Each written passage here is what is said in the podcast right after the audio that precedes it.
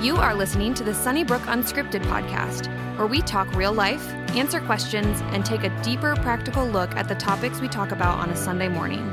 To learn more about Sunnybrook Church, including our Sunday gathering times and opportunities throughout the week, visit us online at sunnybrookchurch.org. Today we are talking with Pastor Jeff Moes.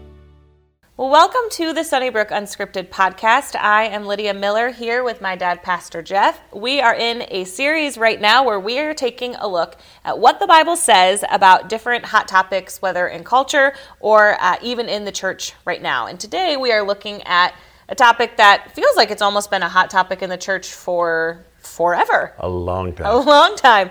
Today we are talking about the topic of speaking in tongues. And I said this on the last one, but there are certain phrases that are very churchy, and if you're not as familiar with the church or grew up in the church, it can feel like a different language. So, give the people a definition of what it means when people refer to someone speaking in yeah. tongues. Yeah, the word tongue in the Greek literally means language. So, you know, the idea was we were speaking in a language we don't know, but other people certainly do. So, remember in Revelation it talks about, you know, people are going to come from the four corners of the earth, uh, people from every tribe and language and tongue, just simply how they speak. So, so literally all of the different dialects in the world, tongue just refers to language. Mm-hmm. So obviously this is prevalent in churches maybe today, but where do we see this in Scripture? So, in the time of Jesus, when this is actually maybe taking place, where specifically did we see it? Where did it kind of originate? Yeah, we don't see it much in the Gospels. There's a couple of spots.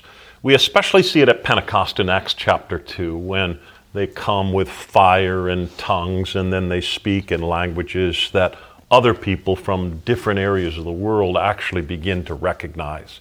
Uh, Paul, especially from 1 Corinthians 12 all the way to 14, especially chapter 14, kind of gives guidelines for the speaking in tongues and those kinds of things. 1 Corinthians 12 gives us the idea that you know all of the gifts are for edification of the body and then he kind of gives some guidelines in chapter 14 as to what tongues are about. So really we see it a couple of places in the gospel. We see it especially in acts chapter 2 we see it a couple other places in the book of acts but we really see direction being given in Acts or 1 Corinthians chapter 14 when Paul writes to the church in Corinth. Mm.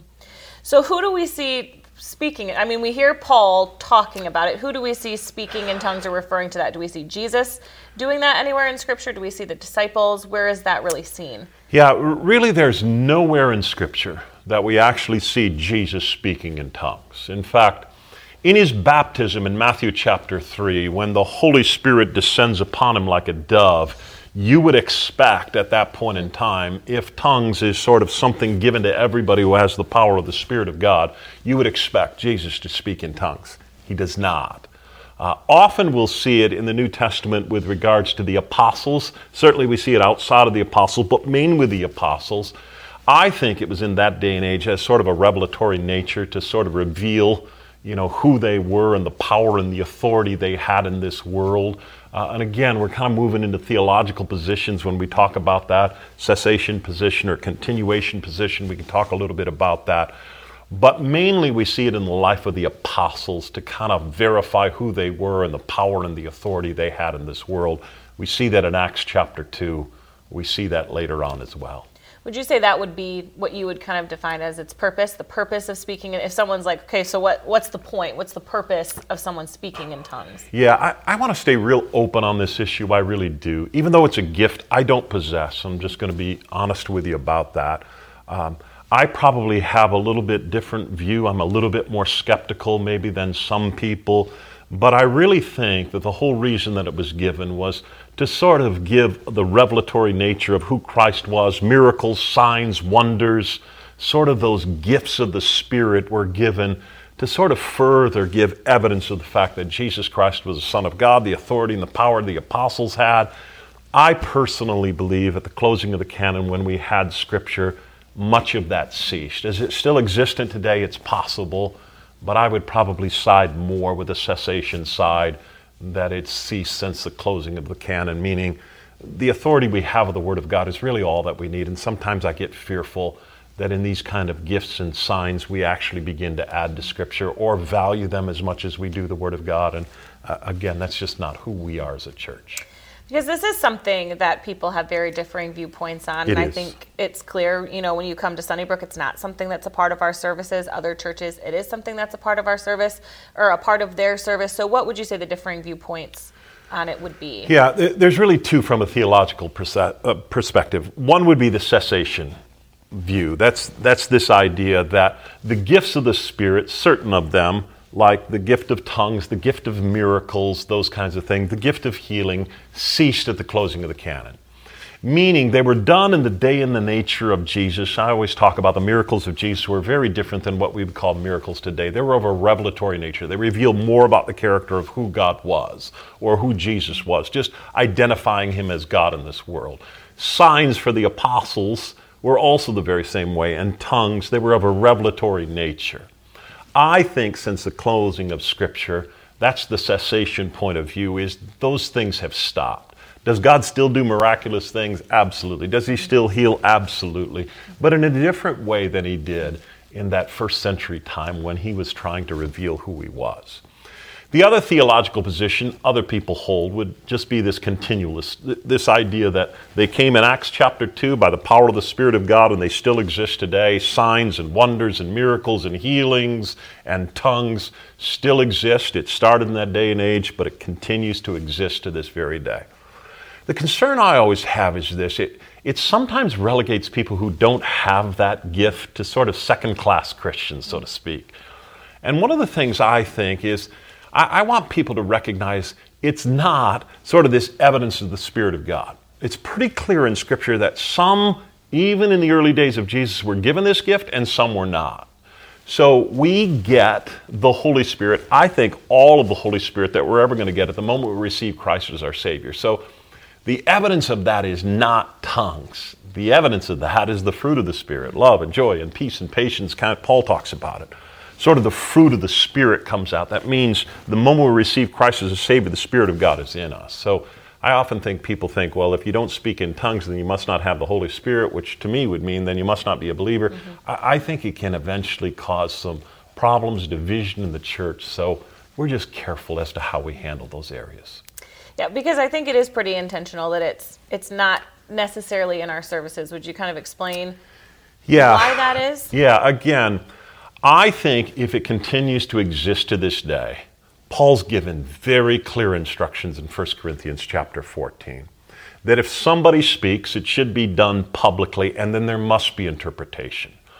Because the struggle I have is this is that the gifts of the Spirit are for the edification of the body not the edification of me or one person. They're always given for the edification of the body. Define so, edification of the body. Um, the building up of the body, yep. the, the, the, spiritual growth of the body. Mm-hmm. So, uh, my thing would be you know, some people talk about a prayer language. Well, this is just between me and God, and I speak in tongues. And I just don't see any evidence that somehow that would be for the edification of the person.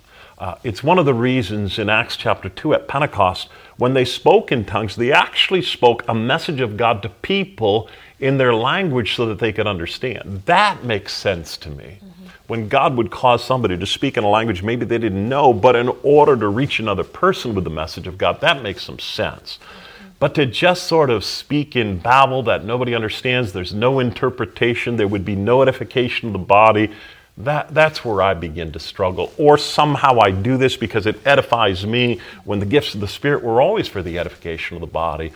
Just in some respects, I want to stay open, mm-hmm. but always causes me some internal controversy. And, you know, when Sunnybrook became sort of this seeker church, when we decided, listen, one of the things we're going to put like a stake in the ground is we believe lost people matter to God and therefore ought to matter to the church. It, we redirected everything we did one of the things I wanted to say is people need to walk into church never having been and feel comfortable. And when that kind of thing is going on and there's some craziness and all of that that are associated with it, I think it can be a real turnoff, especially for non believers. There's lack of understanding and those kinds of things. So I certainly think if that's going to be done, if it still exists today, should probably be done in an area that's all believers and uh, there would be interpretation and there would be edification of the body. I think it's important to say, especially on a subject like this where people really vary in what they believe and think about it, is this would be what we would consider a non essential. Good point.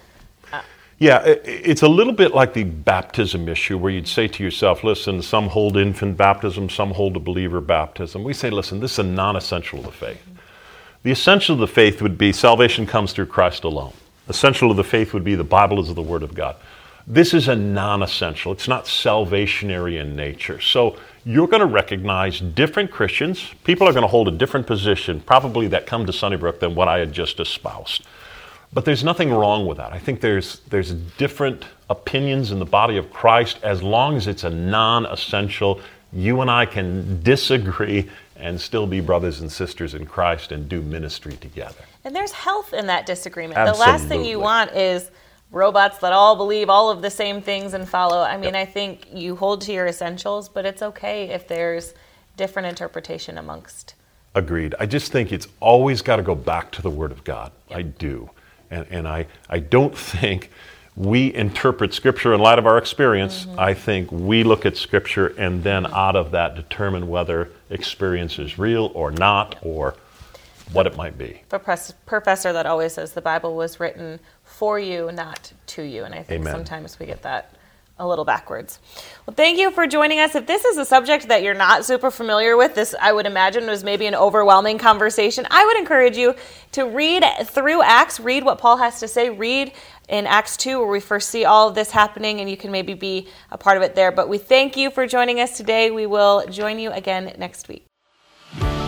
If you were encouraged by today's talk, be sure to rate us and hit subscribe on iTunes, Spotify, or wherever you stream your podcast. To experience other talks, videos, and live gatherings, visit us online at sunnybrookchurch.org or download the Sunnybrook Church app.